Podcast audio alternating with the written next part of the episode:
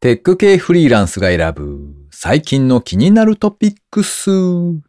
今回は247回目の配信となります。ツイッターが親ならマストドンを使えばいいんじゃない？この番組ではフリーランスエンジニアの S とエンタメ系エンジニアのアスカさんが最近気になったニュースや記事をサクッと短く紹介しております。今回は S の一人会となっております。IT 関連をメインにですね、ガジェットだったり新サービスの紹介だったり、それぞれが気になったものを好き勝手にチョイスしております。今回も記事を3つ紹介していきたいと思います。ご意見ご感想などありましたら、ハッシュタグ、カタカナでテクフリーでツイートをいただけたらありがたいです。では一つ目の記事ですね。充電中の電力がわかるワット表示の電力チェッカー付きケーブル。週刊アスキーのサイトで掲載されていた記事ですね。USB デバイスへの給電状況をチェックできる出力が見える液晶付きケーブルシリーズが秋葉王の2号店に入荷したとそういう記事ですね。こちらの製品僕知らなかったんですけれども、こういうのがあるんですね。USB ケーブルのコネクターの部分にですね、小さな液晶があるんですね。で、そこに今何ワットで給電されているのかっていう数字が出てくると。そういう USB ケーブルだそうです。USB PD に対応した製品になっておりまして、急速充電による給電状況が一目でわかると、というのが特徴になっているそうですね。こちらのお店に入荷したのは3つモデルがありまして、1つが Type-C と Type-C のケーブルですね。こちら最大 100W、20V、5A の出力に対応しておりまして、お値段が1350円。2つ目が Type-A と Type-C のケーブルですね。こちらは最大 65W で 12V、4アンペア。お値段は1100円。そして3つ目が Type-C とライトニング端子ですね。こちらのケーブルが最大 20W、9V、2.2アンペアでお値段が1300円ということだそうです。いずれもですね、充電とそれから USB2.0 準拠の最大 480Mbps のデータ通信に対応しているということだそうですね。なんか充電が遅くないとか思った時にですね、このケーブルがあればちょっと測りたくなりますよね。一回見たら気が済んでしまうかもしれませんが、まあでもあれですね、なんか気になった時にこうちょっと測ってみるっていうのに良さそうですね。では二つ目の記事ですね。第二の橋本環奈になれる。売れないモデルが突然1000万再生の大バズり。謎のアンドロイドお姉さんの正体。文春オンラインのサイトで掲載されていた記事ですね。こちらはですね、フリーランスのアンドロイドモデルとして活動されていらっしゃる沙織さんという方へのインタビュー記事ですね。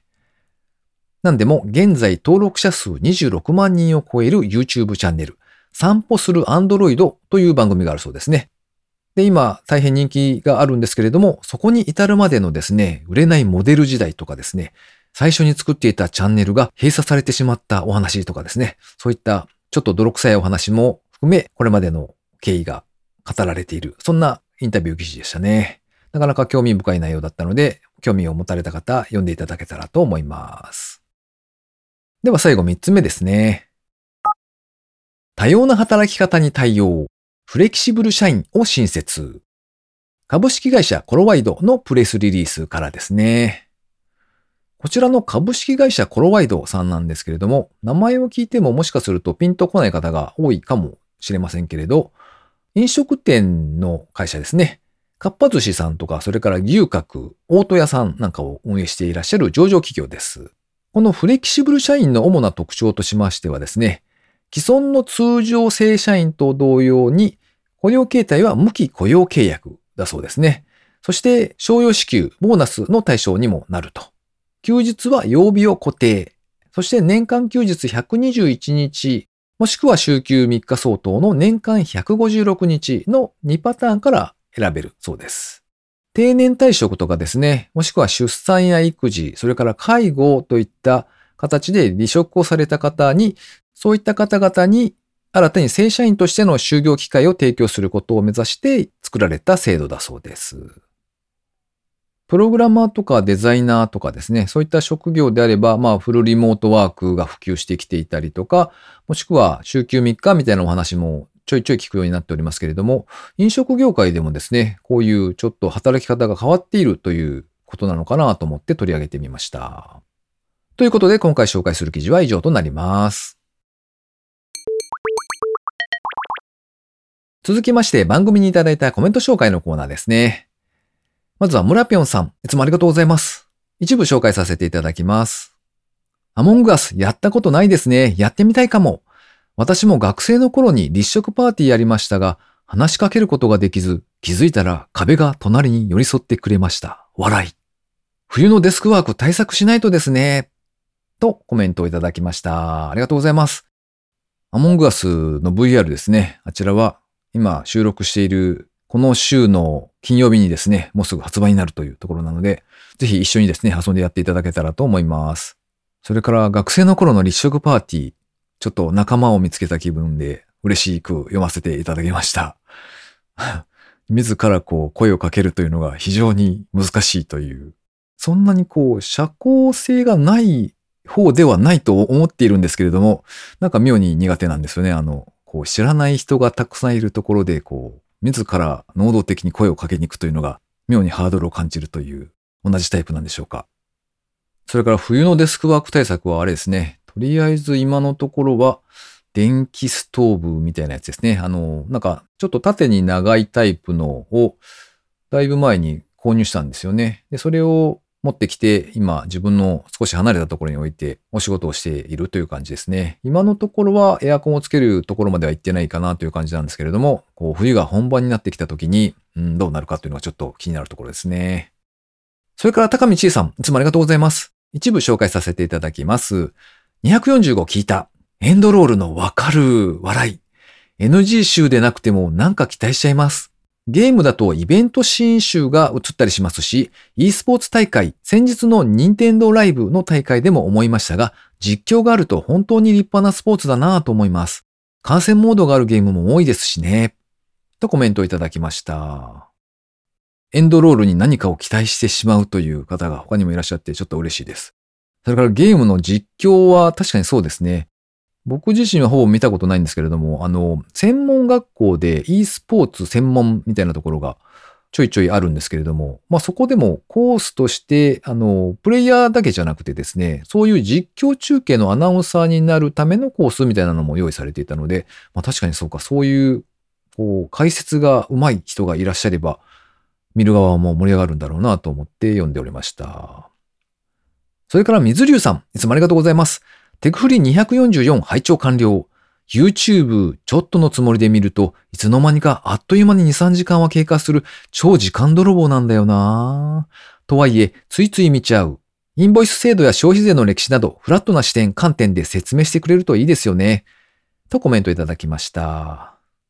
YouTube 動画を見始めると時間が解けていくというお話ですね。確かにこう見終わった後にこう絶妙に面白い、おっと思えるようなやつをこうスッとリコメンドしてくれたりするので、その勢いで見始めてしまうと、どんどんと時間が解けていくっていう感じですよね。ちなみに自分が登録している中で一番こう目につくというか、プッシュしてくる番組はですね、ポインティさんのワイダン TV ですね。毎回見るわけではないんですが、たまにこう見てですね、ぷっと笑って眺めております。はい。ということで番組にいただいたコメント紹介のコーナーでした。リスナーの皆様、いつもコメントありがとうございます。大変嬉しく拝読しております。またよろしくお願いします。最後に近況報告のコーナーですね。え仕事柄というのもあってずっとキーボードを触っているので、基本的に多分巻き型と言われるやつになってるんですよね。あの、肩甲骨がちょっと前にこう、猫背っぽくなって、肩が巻いちゃってるみたいな状態ですかね。で、割と気にはなっていたんですが、特に何もしていなくてですね、この間ふと、ちょっとそれを改善するためになんか動画とかきっとあるだろうなと思ってこう探してみたんですよ。で、そしたらですね、あの、長年の巻き方、ストレッチやエクササイズ不要、自分で改善できますっていうのを見つけて見てみたんですね。なかなか面白くて、こう、最後まで見入ってしまったんですけれども、まあ、ざっとまとめてみるとですね、まずあの、胸を張っった正しい姿勢というのはですね、基本的に誰でもできるわけですよ。だから、ストレッチとかエクササイズとか別にいらんやろ、みたいな話だそうです。で、巻き型になっているっていうのはですね、結局肩甲骨のその普段の位置っていうのが習慣として今の位置になってしまっているだけと。なので、その習慣をですね、変えてやる必要があるんだよというふうにおっしゃっておりました。